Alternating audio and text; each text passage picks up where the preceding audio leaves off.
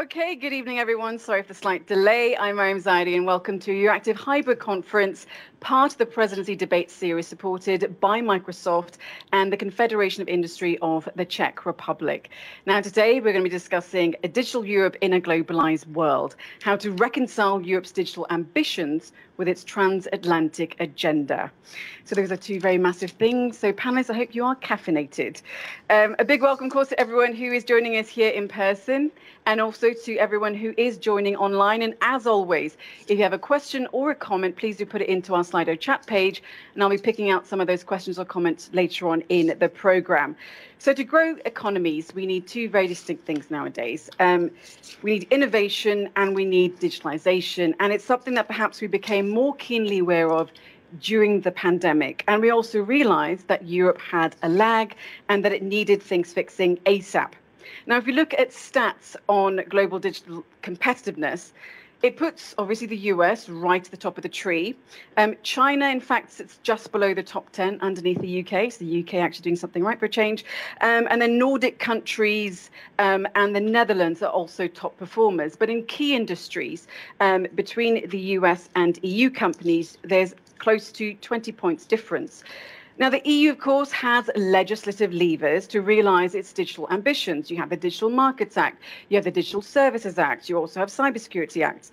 It's also rebuilding um, trust across the pond in trade, um, in investment, and of course, digitalization via the TTC, um, the EU US Trade and Technology Council. And this, of course, this transatlantic relationship is so important because it accounts for about half of the world's GDP and about a third of world trade flows. So the EU is definitely making the right noises, but it keeps also getting itself stuck between two competing aims, between protectionism and innovation.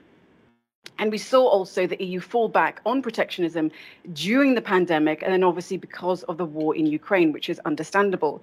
So, how then can the EU strike the right balance between being a rule maker and being a superpower in a digital space to compete with China and the US? Well, let's ask the experts. But before we do, um, we now have a quick statement from Microsoft. So please uh, join me on the stage, um, Jeff Bullwinkel.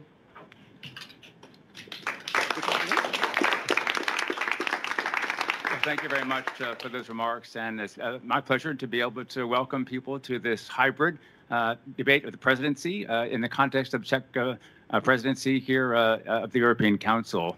And it's our pleasure at Microsoft, by the way, to be able to host this event in close coordination with Czech Confederation of Industries as well. It's been a very interesting series over the course of time now, and I think this uh, is a very timely conversation indeed for the reasons pointed out a moment ago. The last year or so uh, has been so challenging for so many different ways. We have the ongoing pandemic, and of course, more recently, uh, a war raging in Ukraine. And I think these things do emphasize a number of different things that are important to reflect on as we get started today in the conversation. One is the fact that technology does touch our lives in so many ways, both professionally and personally.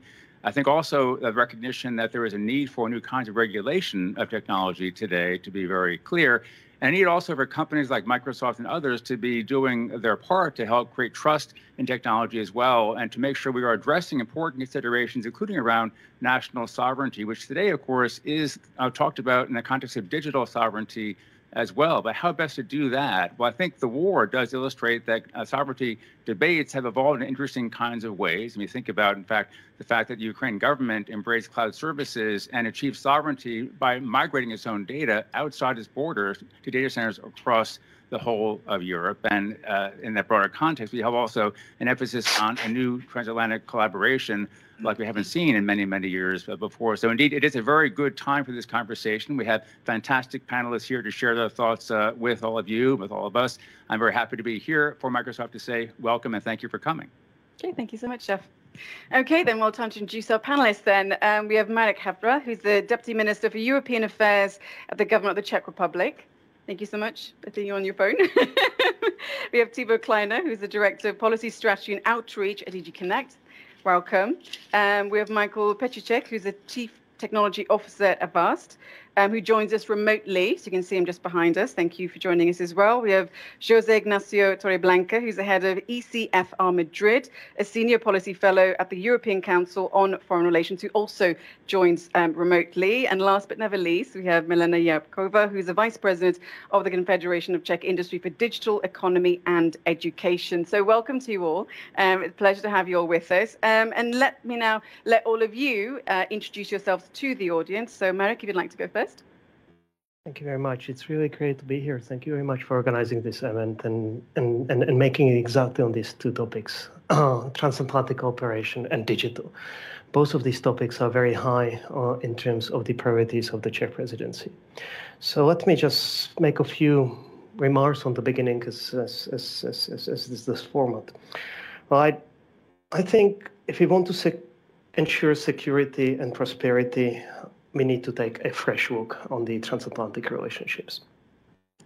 We need to create a common space uh, where innovation and investment will thrive by respecting our values. This is very important, and I think we will get to it in, in much more detail, hopefully.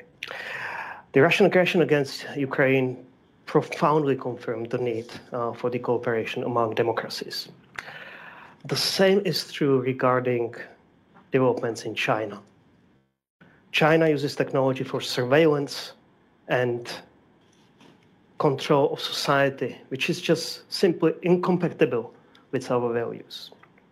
At the same time, China is heavily investing into all types of technologies, going from chips uh, to artificial intelligence. And at the same time, China is intensively working on to influence the multilateral order basically to make sure that the definition of human rights stays with the country, is not challenged in the international, in the global, in the global setting. At the recent ITU, International Telecoms Union, uh, plenipotentiary, I think we've been very successful as democracies, especially the cooperation between the US and the, in the, and the EU.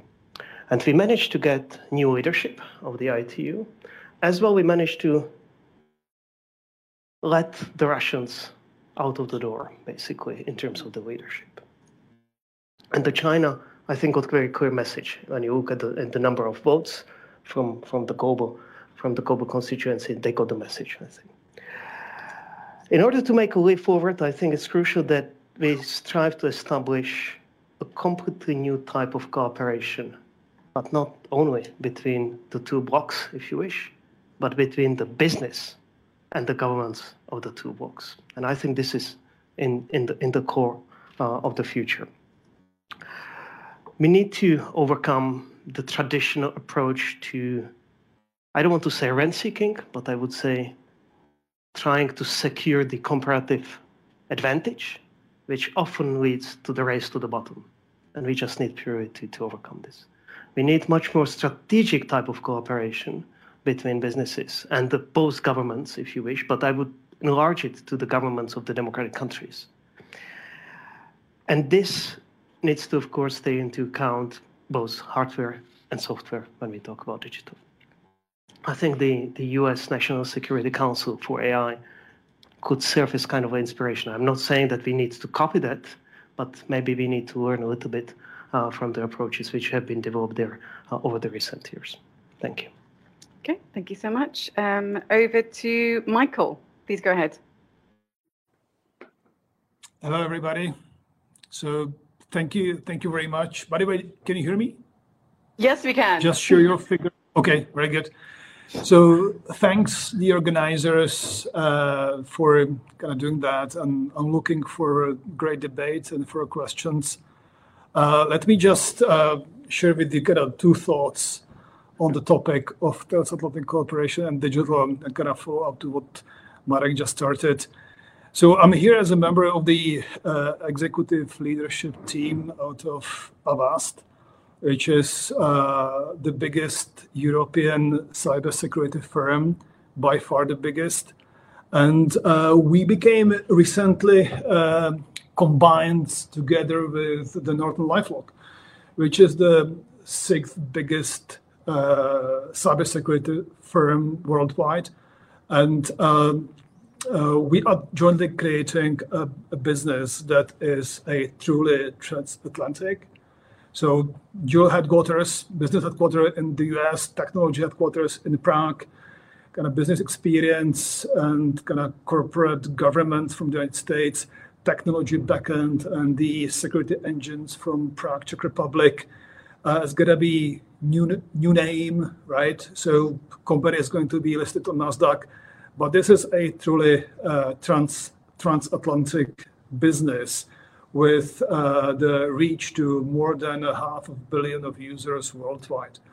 And you know why why this is such an exciting uh, opportunity? It's because it is kind of centered around the whole concept of consumer uh, safe uh, centered digital safety.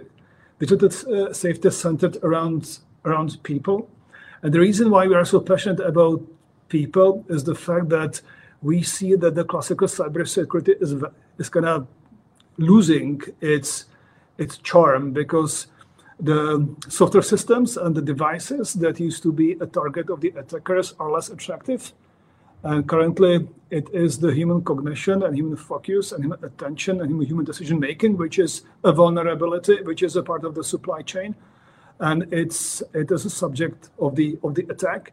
And uh, that's this is this is why I I think that the human perspective and uh, protection of digital freedom on the internet, that this is something where the US and the EU and the European countries really share the foundational set of values. And you know, I find this kind of really, really a, a, a shared shared objective and uh, the good foundational reason why why to kind of build a transatlantic company. Um, it is not only for the ransomware and and uh, scam protection and phishing protection, but it's also about misinformation and about manipulation, which are the next generation of the cognitive attacks that are really important for the way how people live digitally. It's very important for people digital uh, digital safety. And what we what we are focused on and uh, what is one of our prime concern is to create a cyber safety more engaging for users. So the time when people do not need to worry about cybersecurity is gone. Now we're gonna need collaboration of people. Second, it's uh, protection against all, all different scams and, and, and phishing attacks. But more importantly, it is protection against misinformation, which is a scam 2.0 and also protection against algorithmic manipulation. Because what we see currently is that the internet is unsecure from the perspective of users, not only from the legitimate, uh, illegitimate attackers, but also from people who run legitimate business.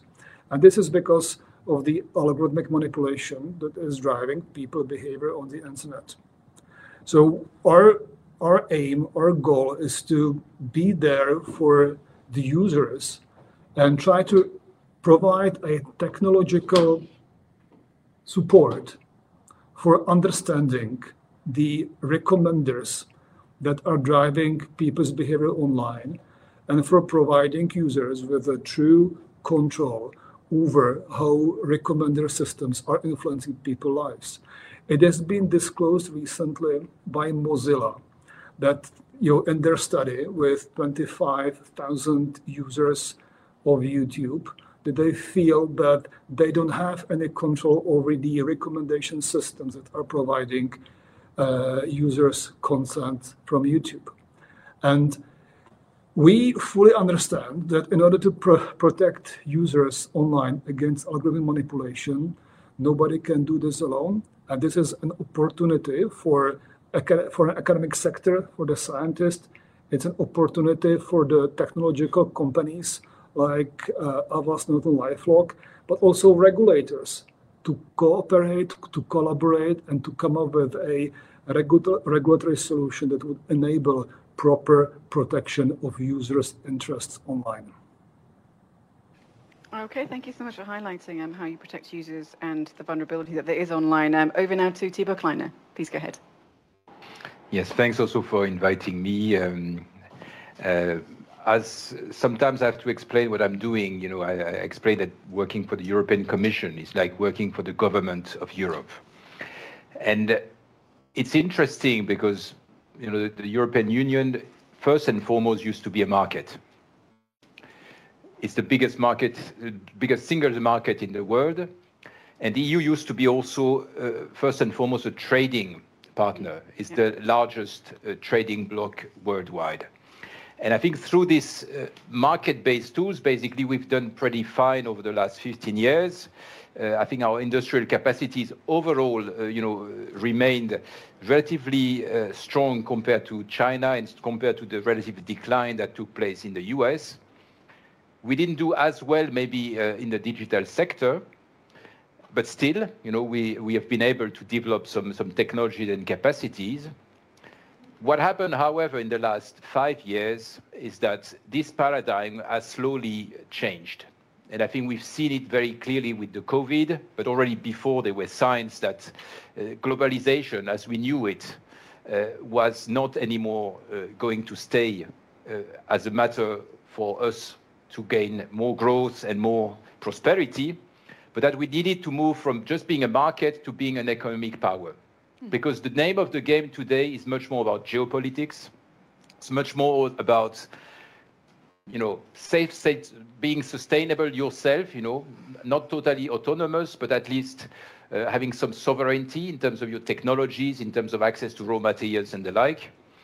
And this new game means that uh, somehow the, the, EU and the US have to rebuild their uh, ability to work together, not as competitors, mm-hmm. but as allies, because we have challengers not only in terms of geopolitics. I mean, just look at what uh, was discussed in, in China last week. You know, a clear challenge to the West was expressed, but also look at what Russia is doing. Who would have uh, imagined that a war would be there in Europe uh, in 2022? And we have also to look at what is happening in the global south, where actually the West is losing ground. You know, when you, you speak to African countries, to South America, South Asia, you see that our values uh, are not taken for granted, that our help is not necessarily uh, seen as uh, a gift that is uh, really beneficial. And therefore, we need to rebuild a vision for the digital transformation and for the global influence of, of the West that is based on a new partnership. And that's where I think that uh, the, the TTC, the Trade and Technology Council, is an interesting formula but we have also to make it work because if the, the if it's only a one-way traffic where you know uh, uh Europe and US uh, get together more closely in terms of geopolitics, but uh, the trade angle uh, is uh, is not met because we have things like the Inflation Reduction Act that is going to penalize very seriously European interest. We have a problem. Mm. It's not a partnership if it's only going one way. So at the end, uh, I think the challenge for today is not only for the EU to be better in terms of its own uh, digital sovereignty, and we have there uh, adopted, and thanks again to the Czech presidency, uh, a big program for 2030. We call it the Digital Decade Policy Program, where we set to ourselves ambitious targets in terms of uh, uh, digital objectives, in terms of inclusion, you know, broadband for everyone, skills, but also in terms of infrastructures with, you know, uh, being better at, at, at cloud, edge cloud actually, but also quantum computing, chips and the like and also making sure that our businesses and our governments are fully digitalized. So that's our target for 2030. But I think that to be successful, we will need indeed to reach out to partners, starting with the United States. And therefore, we, I look forward to, to TTC3, as we call it, beginning of December. We will have uh, a few uh, concrete projects to announce, and hopefully also where we can put balance in this transatlantic uh, relationship. Thank you so much. I'll be asking about that uh, meeting in December as well. Um, next to Jose Ignacio, please go ahead. Hello, thank you for inviting me. It's great to be here with you today. Um, you know, I at ECFR we're a foreign policy think tank. So, as uh, as Thibaut said, what we worry most is about geopolitics and foreign policy. This means that for us, strategic autonomy does not mean independence. It means capacity to act. It means at the maximum, you know, to be free to decide on our own and who do we work, who do we want to work with, um, how do we want to support um, like-minded countries. Uh, also, maybe at the minimum means uh, not to be coerced uh, by others in order to change our foreign policies as, as others see fit. For example, concrete questions, you know, do I have to change my policy on Taiwan because I do not have semiconductors or because my 5G networks are in the hands of um, companies who answer to other governments, not just to the markets? Uh, is my democracy subject to destabilizing attempts by third countries uh, who exploit the vulnerabilities of um, social networks and, and platforms, or because they use cybersecurity attacks in order to weaken my critical infrastructures, elections, and manipulate my public opinion? Do I have to compromise on my citizens' rights uh, to privacy because I don't have the capacity to regulate companies and platforms who deal with data because I'm just too weak um, to um, to transmit uh, our values to our policies. These are very concrete examples of what um, the strategic autonomy or tech sovereignty means. The paradox here is that for Europe, we are trying to free ourselves from the dependencies associated to fossil fuels and the fossil fuel carbon economy implied a certain geopolitical order in which Europe was very vulnerable, and we still are paying uh, on this. Uh, so it would be quite a paradox that in trying or in even successfully be freeing us from the vulnerabilities and the dependencies associated to carbon economies, we would end up being dependent in our digital and green transitions of the technologies uh, produced by others and or regulated by others. So this is what we mean in terms and, and the paradox that we should try to to avoid, not to be not to end up being dependent on on others, green technologies, semiconductors, cables, rare earths, whatever you want to call it. I'm, I'm positive and uh, on, on, on the answer to these questions that you're posing today in this panel, and I'm very much looking forward to the discussion. I don't think Europe faces a a problem with potential protect protectionism. It may be probably uh, more worrying for Europe, uh, the lack of innovations and the hurdles to innovation, but I don't really see Europe being protectionist. There is no on all these efforts uh, in the Commission is engaging on, on technology. There is not a single buy Europe or buy European Act uh, being passed, right? So, so this is not about Europe having its technologies and excluding others uh, for uh, having those technologies or uh, having European champions at the cost of others, but it is about how to make sure that companies operating in Europe, um, but also multilaterally, we can work together with the United States and other countries in doing this, they have or they answer to um, European values and standards. And I think Microsoft is a very good case in point when we speak about how you can be an European company in terms of the regulations and the values you stand for, whereas not exactly an, an, an European champion being produced by Europe's industrial policy. So I think there are many ways out of these uh, uh, of these problems, and I don't quite see the dangers of protectionism as compared maybe to the risk associated to innovation. So thank you so much for this first opportunity to state my views. Thank you. Thank you so much. Then to our last speaker, Milena, I'd like to make your opening statement. And happy to be here. Thanks for invitation. Looking forward for the debate. So let me say my few words. Uh, the Russian invasion to Ukraine, where digital business uh, became a part of the battlefield, gives us a unique opportunity to reassess the EU aspirations, goals, and objectives. There are three basic lessons we've learned from this horrid war, which may help us to adapt the EU policies to a new paradigm. And these are uh, there is no such thing as a free dinner or free lunch. Uh, friend in need is the friend indeed. And united we stand and divided we all we, we fall. And let me explain. Uh, there is no thing such as such a free lunch means that the EU cannot depend on cheap critical product and services from authoritarian regimes or let them to own or manage our critical infrastructure. Uh, the energy crisis uh, induced uh, by Russia's economic coercion uh, causes our communities to suffer and hits hard European, uh, European business. The resilience is what we need, not sovereignty, but resilience. Second, a friend in need is the friend indeed means that if someone is ready to help you when you are in crisis or in danger, uh, makes possibility that this uh, is also a good partner for business and trade. We can easily distinguish friends and foes uh, from their stance uh, uh, to Ukraine, and we can assess how fit they are for growing opportunities of partnership with the EU and US and uh, the UK are leading the way.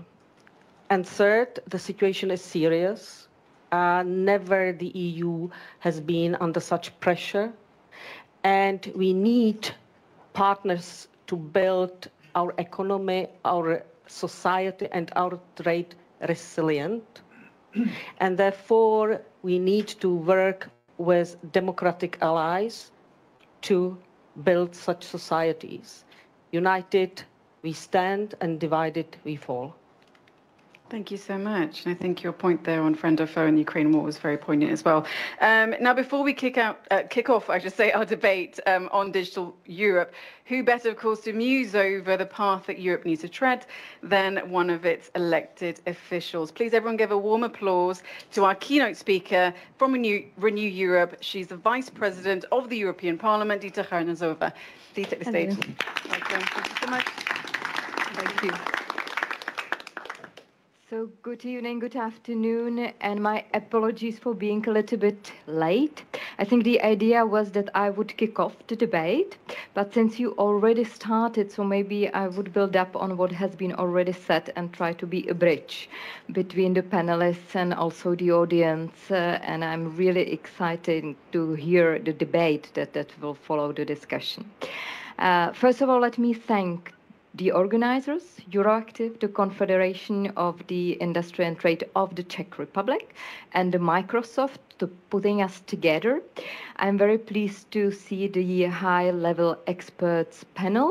I'm very pleased to see a lot of Czechs. As you know, the Czechs are now running the European Union. I'm very pleased to see Milena. I think she set up the scenes. Uh, I, I, see some, uh, some of her words already in my paper, so I will just uh, not repeat it, try to avoid not to repeat it. But being Czech, be, coming from the same region, I think we all understand that the war in Ukraine is not just the war about Ukraine, it's uh, the war about the future of Europe, and it's the, the, the war about the future of the next world system. And it's not just about the security, it's not about the defense. And I am very pleased to see that the cooperation with the US in the security and defense field is working very well. So I think that a war in Ukraine, if something managed, is to show the unity of our transatlantic uh, agenda and to see concrete results of this cooperation. Uh, of course, now we can celebrate more than two years with the new US administration. Uh, we see some concrete results that the mood has changed, uh, but we also do remember the, the, the previous administration and uh, what kind of impact it had on our cooperation uh, between the European Union and the US. Uh, one, if you want to work with, with your partner, you need to build the trust. If you lose the trust, then it's very difficult to restart. Uh, I think we what we have seen in our transatlantic agenda that you cannot just push one button to, to restart the agenda, that you need to rebuild the trust. And what we have seen in Europe um, due to these four last years in the US politics is uh, Europe looking more and more inwards. Europe uh, speaking about digital sovereignty, uh, about uh, autonomy. Uh, and I am the one in the European Parliament always adding the adjective open digital sovereignty. And I think in the current context of the war in, in Ukraine is even more important to outline the open uh, digital uh, sovereignty and uh, autonomy. Because I do understand the arguments of my colleagues that we want to um, build a digital sector in Europe, to have strong tech companies in Europe. Uh, but my question would be, is this the most economic or even the most secure choice for the digital uh, single market? I personally don't think so. I think that a closed European space is not the solution to our greatest challenges. For me, the challenge of the digital future is making sure that democratic values underpin it that freedom of speech, freedom of businesses, other basic rights of individuals are respected. For this, we need to ensure that it's not China who is setting up the rules. It's not China uh, that is the source of new technology. But I don't think that Europe alone, or perhaps even United States alone, will be able to meet the challenges. I'm happy that we have a tool with uh, the US to tackle these challenges together, the Trade uh, uh, and Technology Council, where we started to talk, we started to see what we can deliver together. I just hope that we will have some concrete deliverables uh, during the December uh, during the December uh, meeting. Of course, um, speaking here, the key issue, and I'm sure that it will be one of the issue of the discussion, is uh, the data flows. Uh, I'm very happy uh, to see that uh, President Biden, Biden uh, signed the executive order recently, which allows us uh, to have more optimism. but we've been through it already before we uh, already had uh, the uh, privacy shield, safe harbor, and all of them were challenged in the court. So I'm sure that the new new arrangement will be also uh, challenged uh, in the courts. Uh, I think here the our American colleagues should understand that the damage of blocking data flows to the economy far outweighs the potential value of the intelligence gathering on those flows. Uh, this is not the only way to gain national uh, intelligence. The greatest source of intelligence would be a strong and increased daily exchange of information between American and European intelligence agencies. But for this, again, what we need is the trust. But I would say that uh, no matter the result of the core challenges, we should not or we must not give up. We must not give up on finding a way to maintain data flows and to prevent de facto localization requirements on both sides of the Atlantic. I've been in the digital agenda in Brussels for, for over eight years now, uh, and I'm proud what we as the Europeans have managed so far in the digital agenda, how we are, are determined to uh, create the digital single market in Europe.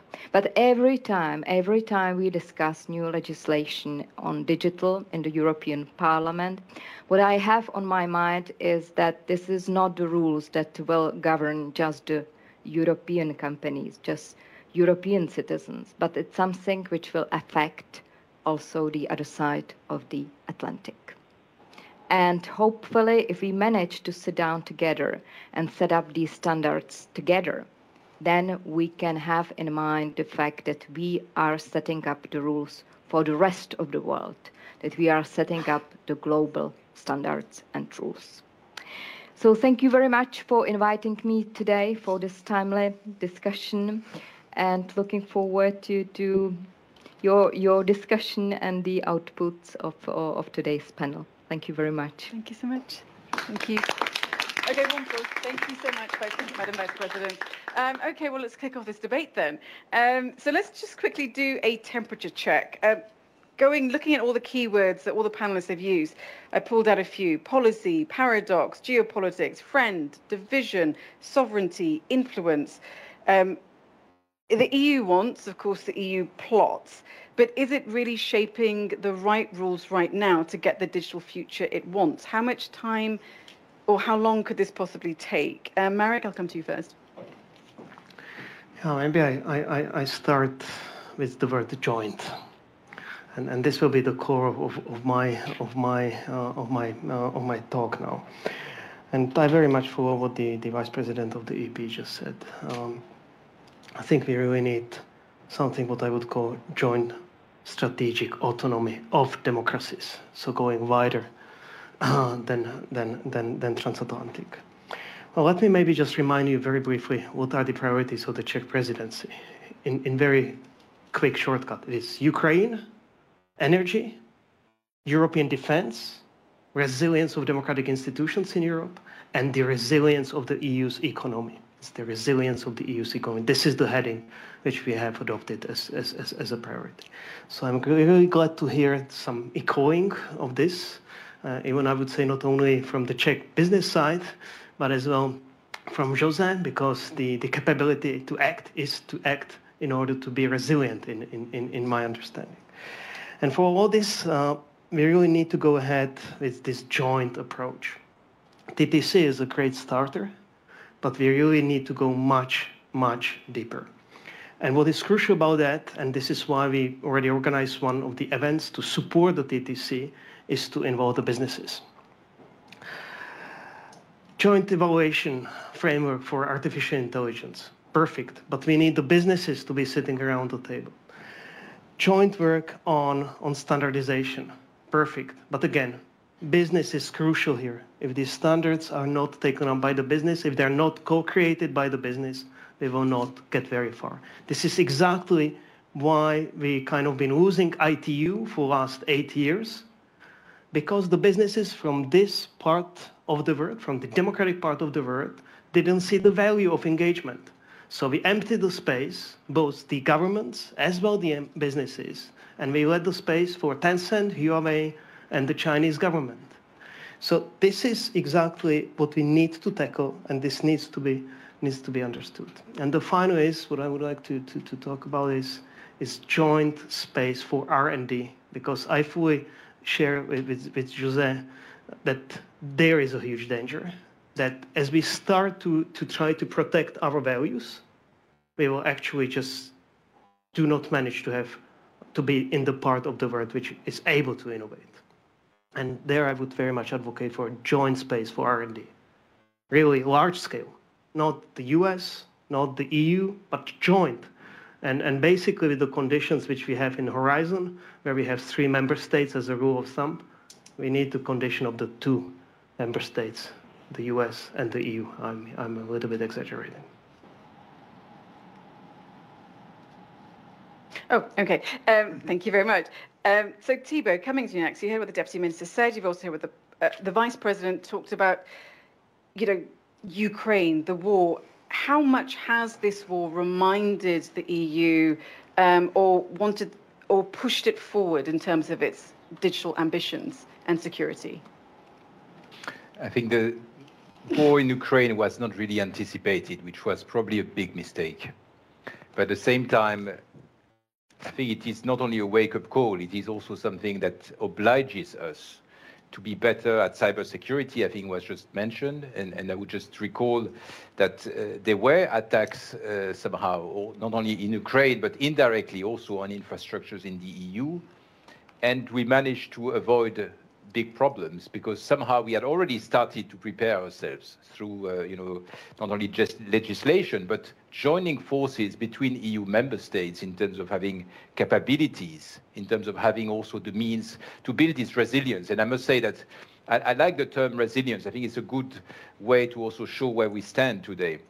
But Ukraine is, is more than this. It's also about uh, our values, and it's also about uh, the vision of where our society should go in terms of uh, also the digital transformation uh, and also the, the power. I mean, very interesting. We were working with Ukraine uh, some years ago, and we had interesting projects in terms of supporting e-government, uh, which led to this app they have, you know, on mm. their smartphone.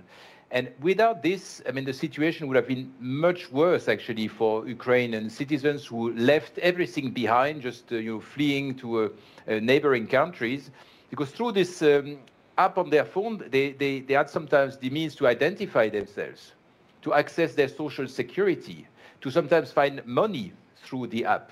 So it became more than just technology; it became a lifeline. And I think that's also what we learned, that uh, digital technologies can be designed not only with our values uh, in mind, they can be also designed in a way that is efficient and that makes a big difference on the ground. So I think all these uh, are not only lessons learned, I think they are an invitation to do more and to be faster to also transform Europe in this direction. Okay, so an opportunity to do more to transfer, uh, transform Europe. Uh, Jose, coming to you then, this idea of digital sovereignty. Is it in fact a sort of redundant concept because it can never be absolute? Europe can never be fully independent. Is it better perhaps to look at strategic autonomy? I mean, the Vice President, for example, she talked about open digital sovereignty. I think, Marek, you spoke about strategic cooperation. What's your take? Yeah, as, as I said, you know, there is um, probably not such a thing as, as a full 100% tech sovereignty. And even if you knew how to get there, you wouldn't want it because the nature of the European project is a project which is open to the world and is multilateral in its DNA.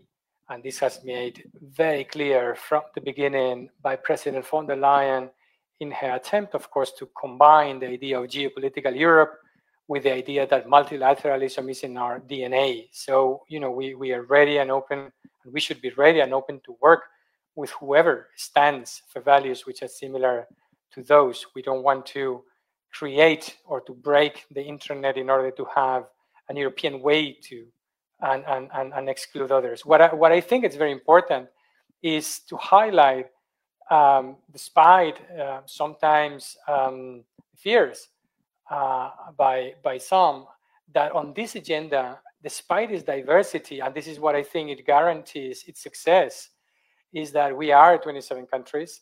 But when you look at the DSA and the DAM, the Digital Service Act and the Digital Market Act, look at what happened at the European Parliament. You know, 539 votes in favor of the DSA by only 54 against.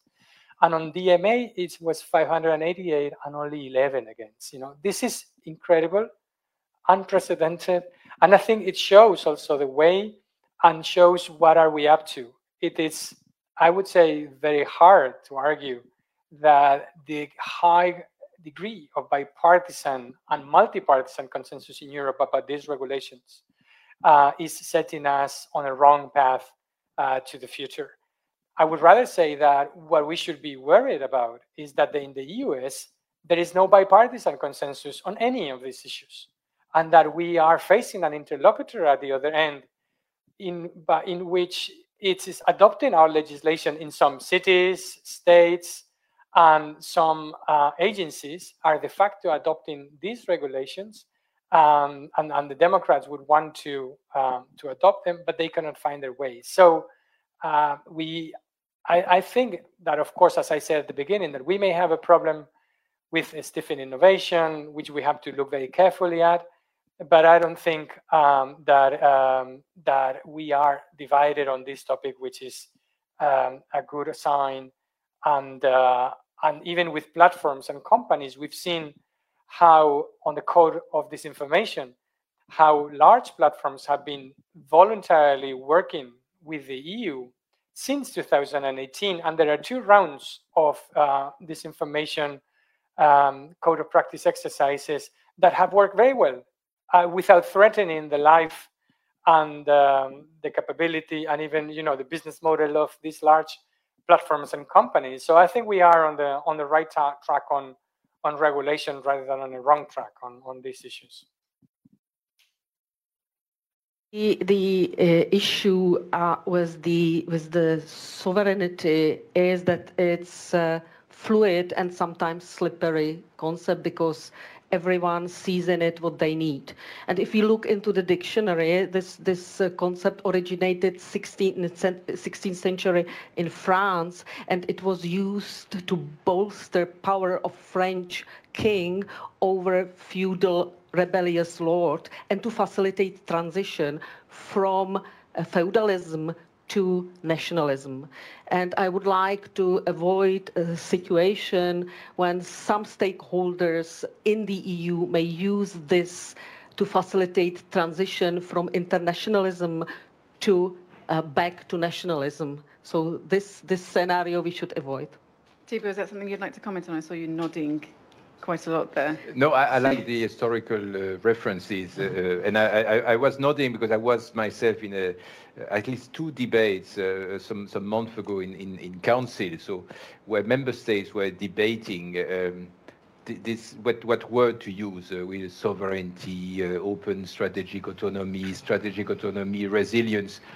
I, I think the semantics only go that far. Mm. Uh, uh, it, it's important, but it only goes that far. And I think what we, we need to do is uh, to basically realize that in today's world, if you don't stand, you know, on your two feet, basically you're not a credible partner and basically you're vulnerable. And I think in a situation where you know you cannot access certain components, you don't have access to certain raw materials, you don't have access to talents, you're in trouble. So you can call it whatever you want. Uh, the reality is that you need to fix this uh, in a new, new situation where globalization is not uh, what it used to be, where we would have you know, smooth and easy uh, transactions uh, across borders.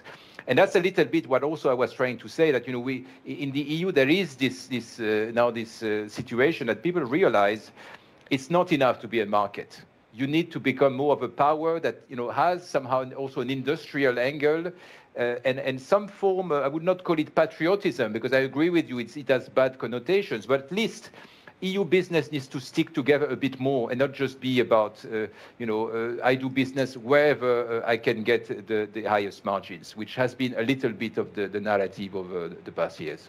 Well, a big power that the EU does have, um, Thibaut, is its power to legislate or to regulate. Um, but one thing I did want to, and I think we spoke about it just before um, we did start the debate, it's this idea that the EU um, the European Commission sort of hyper regulates, that it's a digital gatekeeper that is perhaps holding Europe back from its true potential. I mean, obviously, it is a really hard job, um, I think, for the Commission and also for policymakers in general, especially given the times polarization, cybersecurity, wars, economic turmoil. I mean, but talk to us a little bit about the kind of role that the European Commission has in all of this. Do you think that the European Commission does hyper regulate or over regulate? To me? Uh, yes, yeah. to you, yeah. yeah, I, I, think it's it's a typical question from the perspective of London, if I may say. Ah, and okay. I think that uh, if you look at uh, you know the Brexit. I wasn't the, going down the Brexit no, but, route, but now you want to use that it dirty because word it, it's, a, it's, a, test case. I mean, if you look at the facts of uh, what actually uh, happens when you don't have EU regulation, you have just another form of regulation that may be actually even more costly. So I, I, think that at the end of the day, the, the merit of, of uh, the, the single market is that it's, it's big. And therefore, with just one piece of regulation, you have access to uh, almost 500 million uh, consumers that are relatively wealthy. And therefore, it's a fantastic tool for uh, doing business. Uh, at the same time, I agree with you somehow that you know we should not over-regulate because mm. there is at some point a tension. You know, when you have to fill in forms or to pay attention to multiplicity of rules that are too complex, of course it has a cost. But in the digital space, I think the big problem of Europe is rather that we need our people to get into this digital transformation. There is a lot of risk aversion in Europe, much more than in other regions of the world. There is much more hesitation to actually adopt new technologies. And very often, the way we have designed our legislation is to define, uh, I would say, the European vision of a digital transformation of digital technologies that are essentially good for you because you will be protected. You know, your privacy is protected because everybody is included. You know, we try to, you know, include, you know, elderly people, handicapped people, people who don't have maybe uh, financial means and so on. We try to make sure that there is security online, you know, that children are protected, that, you know, when you uh, go on online platforms, there is freedom of speech. So all these values are in a way uh, translated into legislation. And the goal is not to uh, uh, harm business, on the contrary, to create this big market, but also to design the technology in a way that fits the European vision, the European values, and that hopefully creates incentives to do the right thing and not to abuse uh, your consumer online or to create algorithm that will uh, lead to young people committing suicide uh, and so on. I think you answered that um, very, very well. Uh, Michael, coming to you then. Um, there was one thing I noticed, the cybersecurity cloud certification scheme. Um, from what I understand, um, the approach is seen as restrictive. Some member states aren't happy. Um, you know, for example, that if it was if that restricts competition um, from non-European companies, most um, are we going to see that it can or cannot provide the same sort of level of cybersecurity in the EU? What would you make of that, where the EU is? Do you think essentially the EU is perhaps overextending itself here? Oh, would you like to so, um, uh, no, first, uh, first, Michal, uh, if you would like to say something, but then I can jump. Sure, in. go ahead. Okay. Yeah. Yeah, you know, just kind of uh, briefly, you know, I wanted to kind of add two two cents to uh, what has been debating here because I think that's a, that, that's a like really critical topic. And you I like uh, what Marek has said early on that uh, for us as Europeans, kind of being able to protect the resilience of European economy is very important, and at the same time, it, it's important to protect our values and our freedom. And I actually think that you this is enabled by a a technological sovereignty, but transatlantic, not, not European.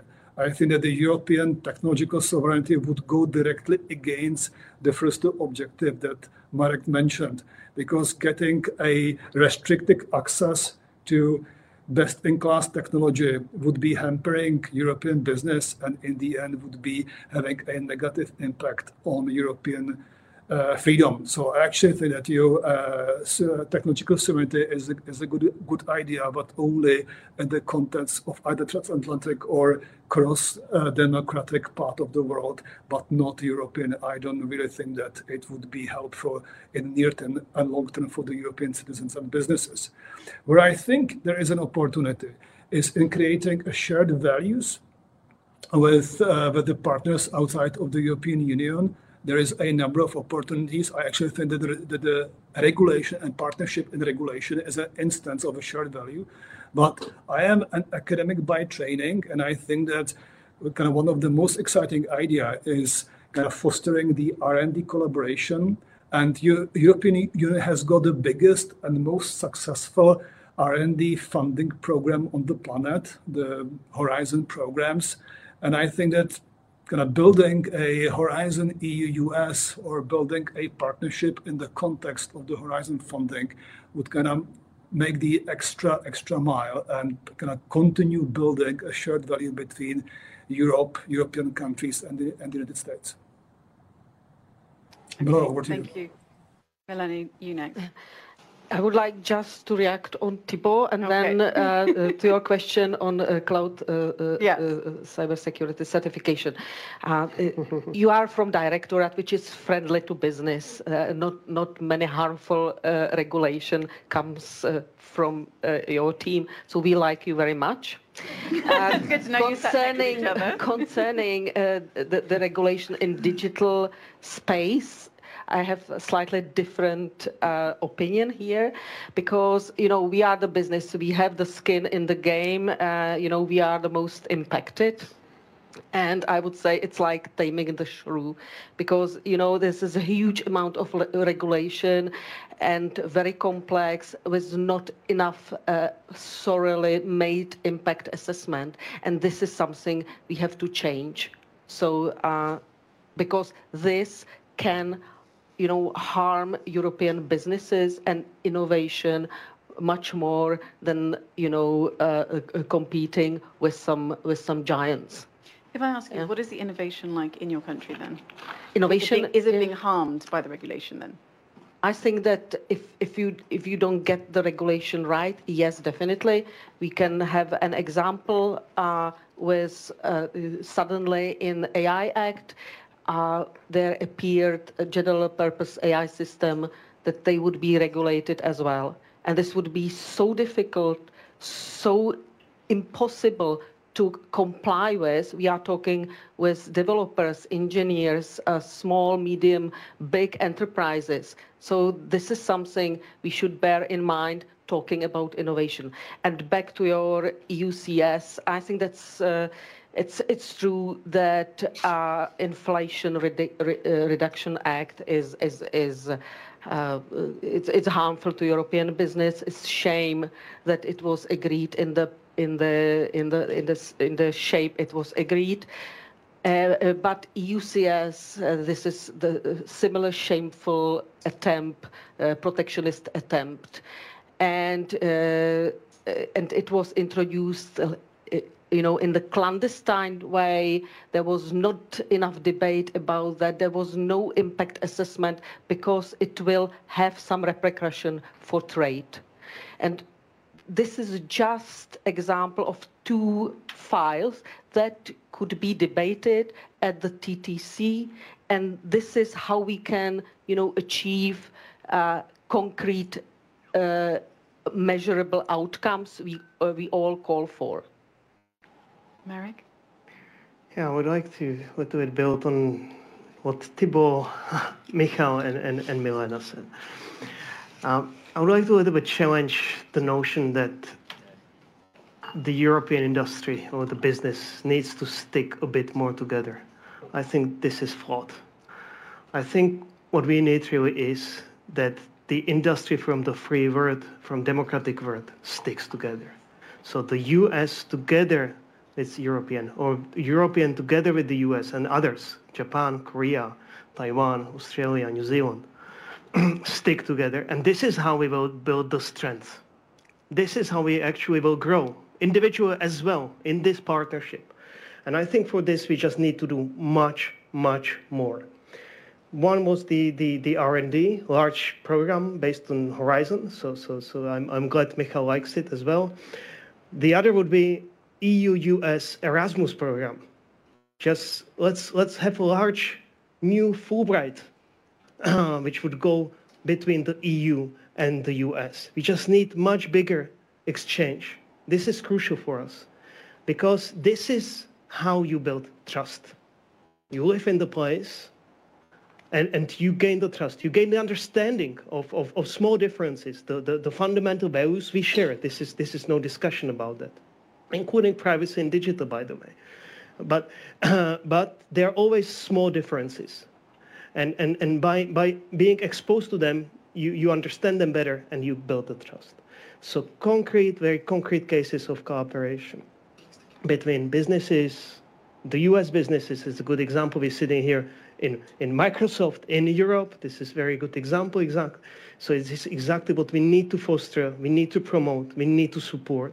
Of course, respecting the values we share. And we, we might want to be stronger on that in terms of EU. And I, I fully share with Michal. I, I did my past work on, on the impacts of artificial intelligence. I fully share the the, uh, the concerns about manipulation and the cognitive abuses by, the, by especially by AI and digital.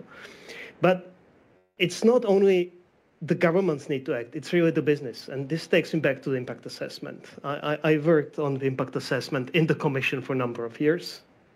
And I still feel the cooperation with the business just needs to be overhauled, especially under this pressure of the geopolitics we face today. It cannot be the way, which is still today, that the business comes and basically lobbies to, to, to maintain the status quo. It, it cannot be this way. It needs to be a new type of cooperation. We need to get real data from the business. We need to have a new type of agile regulation together to develop it because exactly this is what we need. It, moves much faster than we than we normally do. This is why, for example, we're supporting in the AI Act the implementing parts so for the Commission to act, so to be more agile. But we need the business from the other side uh, to cooperate and provide the data so we understand the impacts much better. And, and we just need to develop a new type of cooperation. And all the companies needs to be involved, both from the US and, and, and Europe. Okay, Thibaut, how about we build on that um, idea of um, cooperation then? Um, and how do you make sure that you know private sectors do collaborate um, and that the EU doesn't get knocked off its path um, to be really competitive in the digital sphere? No, collaboration with the business is, is essential. I mean, I would agree with what was said. And at the end of the day, you know, you're only as strong as your uh, private sector in terms of competitiveness. So we need to nurture uh, I would say, uh, European ecosystems. And especially in the digital sector, that's something we are trying to do, for instance, with the CHIPS Act. So I, will just use this as an example. I think it's the first attempt to, to really do industrial policy in a way, because mm. this proposal contains elements around uh, research and development, incentives, about uh, support for investment, but also elements about how you manage these strategic issues in terms of access to you know uh, chips for certain uh, sectors.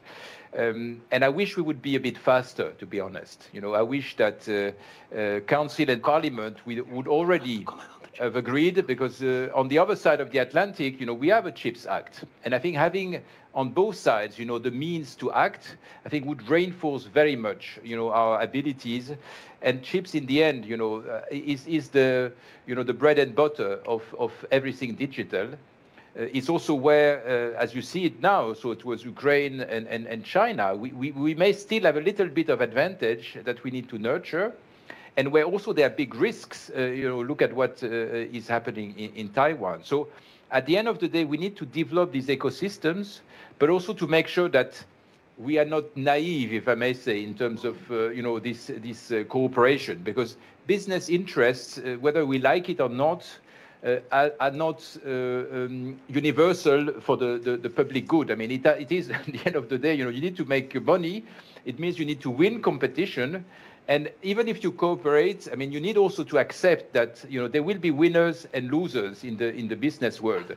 So that's what we need also to to be aware that you know it needs to be fair play. And again, on the Inflation Reduction Act, this is not fair play. When you know at the time where Europe is uh, uh having a, a, an energy crisis, uh, you get, if you move from Europe to the US, even more uh, you know, subsidies and incentives. It is creating a big risk for industry today. And I think we need to speak about this with our American friends, because if they hurt us, sorry, we will have to react. And that's not, I think, the best uh, idea today when we are rebuilding this strong relationship I think we need to do it together and build, you know, a stronger transatlantic market. I like this idea of uh, doing more on, on research. I think that's actually part of the of the plan we have for, for TTC, in fact. But we need also to do it in a situation where it's fair play and a fair competition. Okay, now know all the panelists are raising their hands. Um, Jose, I'll come to you first. Yeah, I, I, wanted to follow up on what Thibaut was saying because sometimes, you know, I see uh, you know, this emphasis or um, stereotype that Europe is protectionist um, and and um, and others are are not, and especially in the case of the transatlantic relations, I think we have to be realistic, as Thibaut said, and and understand what are the challenges that we're facing. Because if we don't get this right, you know, we will be making mistakes. And the truth that is that when it comes to digital markets, it is the EU, the one that has been protecting the markets, protecting the markets you know, by making sure that large companies which uh, are not facing due or the right competition and regulation or antitrust co uh, competition regulations in, in the US for reasons that you know are here too long to, to deal with. But we know that American regulatory institutions have not been doing their, their job and that therefore some of these companies have grown too large. And these companies, not European bureaucracy, are the ones that have been preventing competition and entry into the market of other players by preemptively buying um, potential challengers into the market. So I think, to be fair, it is Europe for a long time ago that has been guaranteeing that uh, that there is competition in the markets and there is fair play in the markets.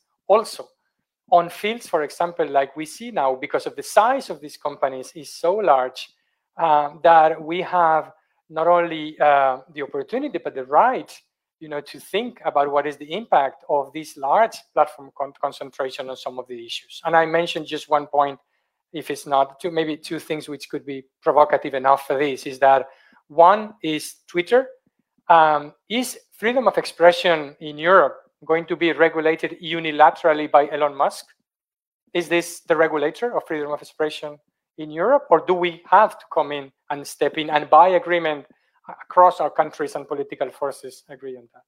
And second is let's be also realistic about the challenges that we face from the fragmentation of politics in the in the United States. And this is maybe a question also to our Czech uh, counterparts here. You know, can we imagine how the Ukraine war would have worked with Donald Trump in the White House? Do we envisage a situation in which um, Donald Trump would be banning Europeans from using US military hardware um, in order, or just withdrawing NATO surveillance capa capabilities um, and, and the capacity to see and hear, you know, what is going on on Ukraine? Can we, in some hypothetical scenario, have F-35s grounded um, in Europe because um, a U.S. president like Trump would not think that you know there should be use in these other circumstances to defend a European airspace. You know, these are very real questions. They are these are not science fiction questions anymore, and we have to be ready to deal with these questions. Thank you.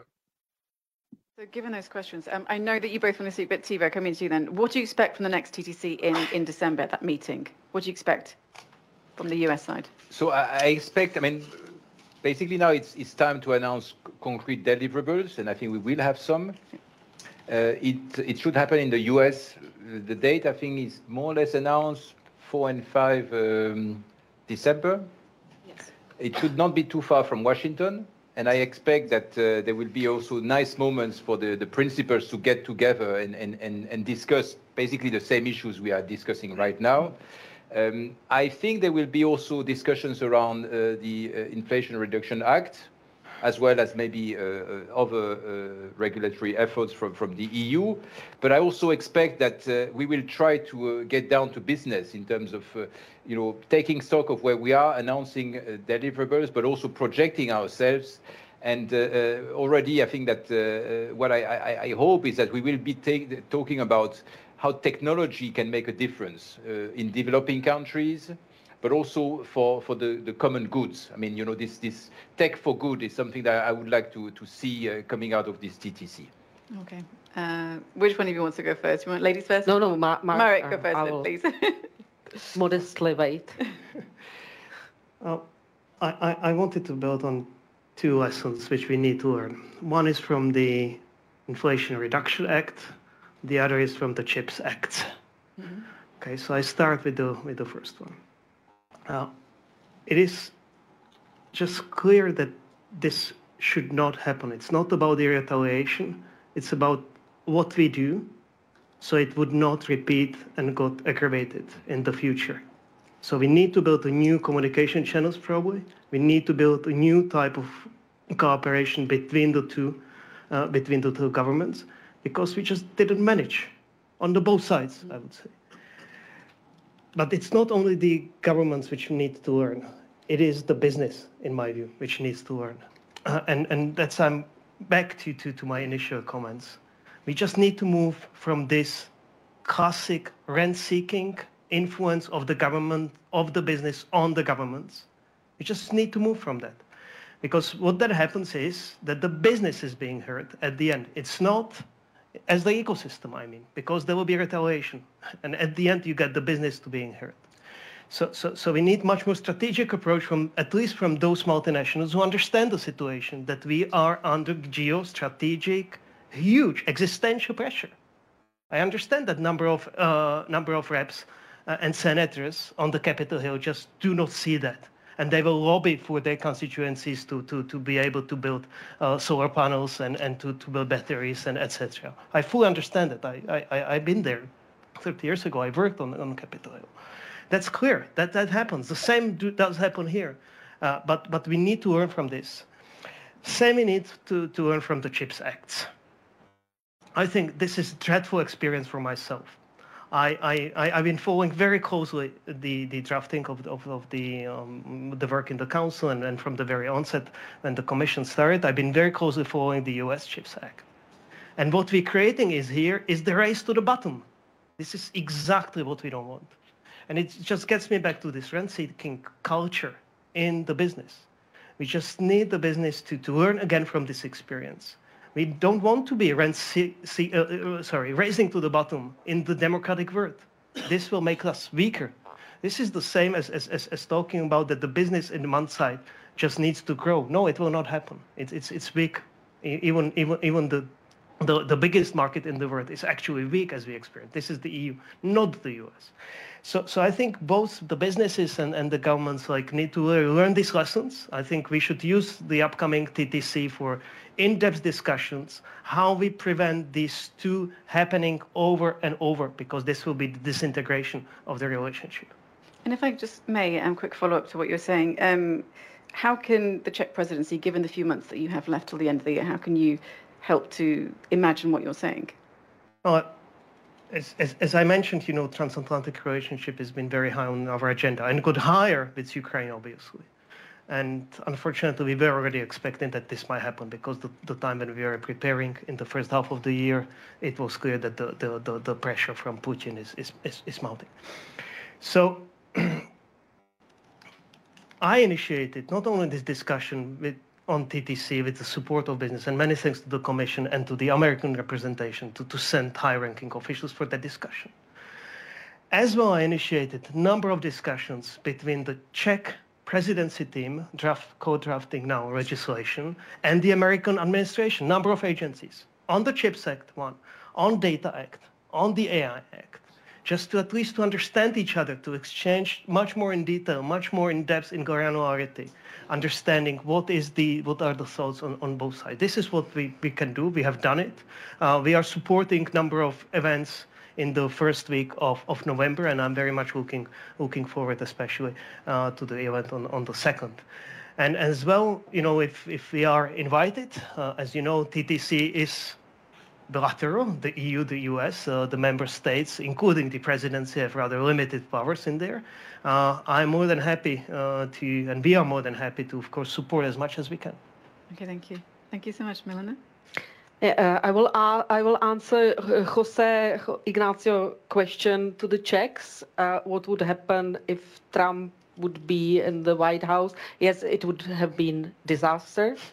I think that uh, you know our societies, uh, the European, uh, the US, the UK, are, are under hybrid uh, war attack, and some of results. I'm not politician. I can be blunt. Are results of this hybrid wars. But uh, my question, Jose, to you is: What would happen now if you are, the United States wouldn't be helping Ukraine? Mm. Russia would already, you know, won and have another expansional, you know, uh, objective. So, um, and there is, um, uh, and to TTC, uh, maybe you know, guys, you could include some very proactive things, you, uh, like you know, agreement uh, about joint investment to groundbreaking technologies like quantum and you know others. So something you know tangible proactive.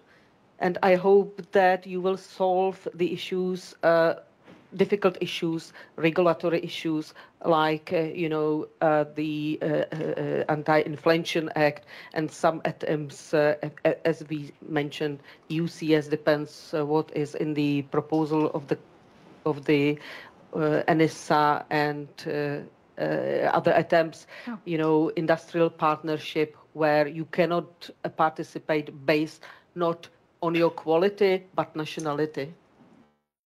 Okay, thank you very much. Um, Jose, I understand that you, we seem to have lost Michael. Um, I understand that you also need to leave. There's a time constraint. So if you'd like to give maybe your final thoughts quickly.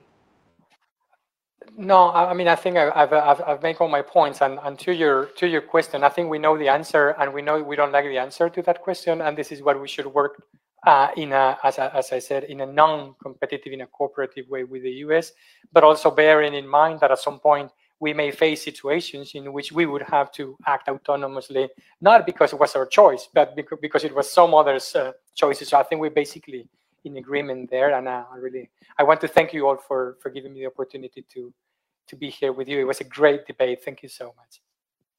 Thank you so much. Um, I'll just take one quick question because um, I know obviously people have been asking questions. It's not fair not to ask their questions too. Um, Thibaut, maybe I'll ask it of you. Um, it's from Martin. He says, "What is the smart target of digitalization in Europe, e.g., for 2030? How much is this going to cost the European taxpayer to achieve this target? Why does digitalization need central management at an EU level? Will not free market deliver the same or better results?" So, so the, the beginning, I didn't understand which. Target? What is the, the smart target of digitalization for Europe? Um, I mean, it's there are many targets we need to reach. I think there's not just one uh, dimension that is enough. Um, I will pick maybe a different one that uh, you, you I would have said originally, which would have been maybe connectivity as a as a start because that's what you need for everything. But I would put uh, actually the target we set for 2030 in terms of every European having a digital identity.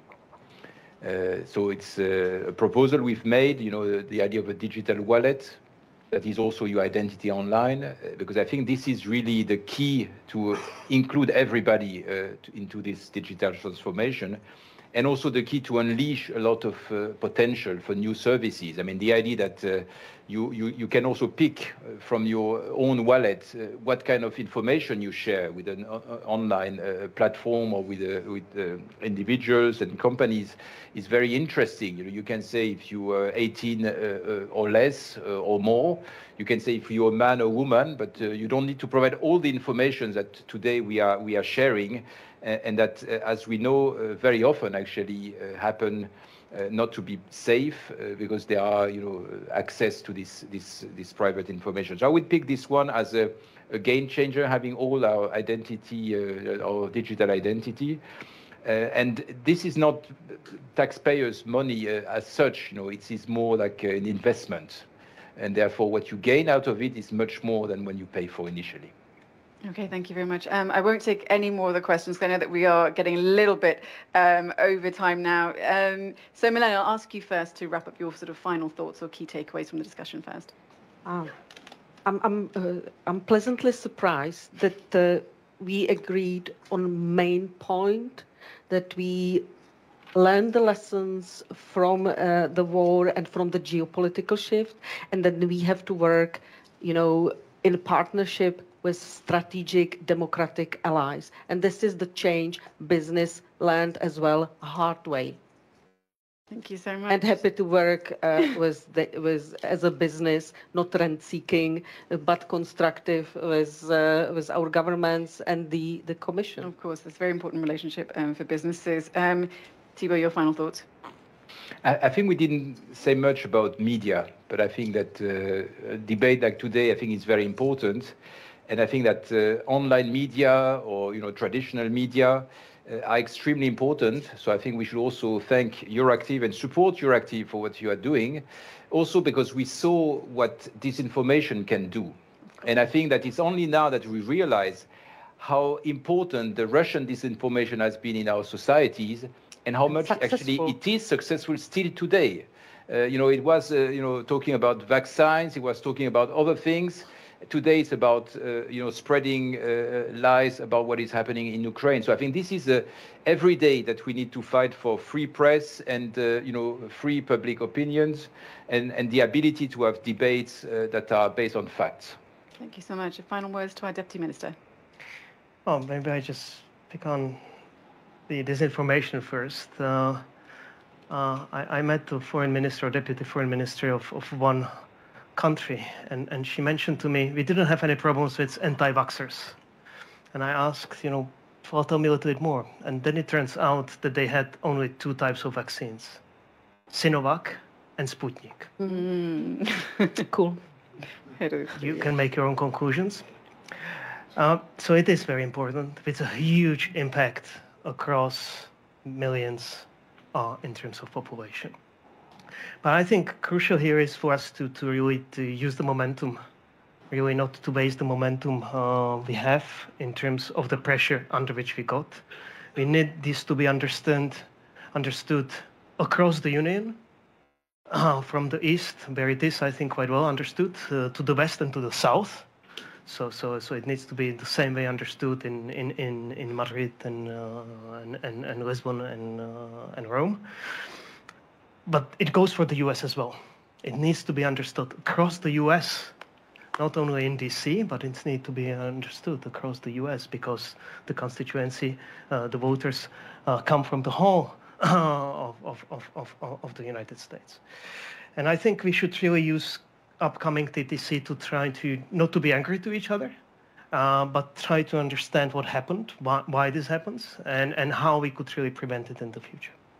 And, and really start a new stage of the cooperation with the TTC, we have a great kind of like a uh, runner in the front, uh, and and we should just use that as well.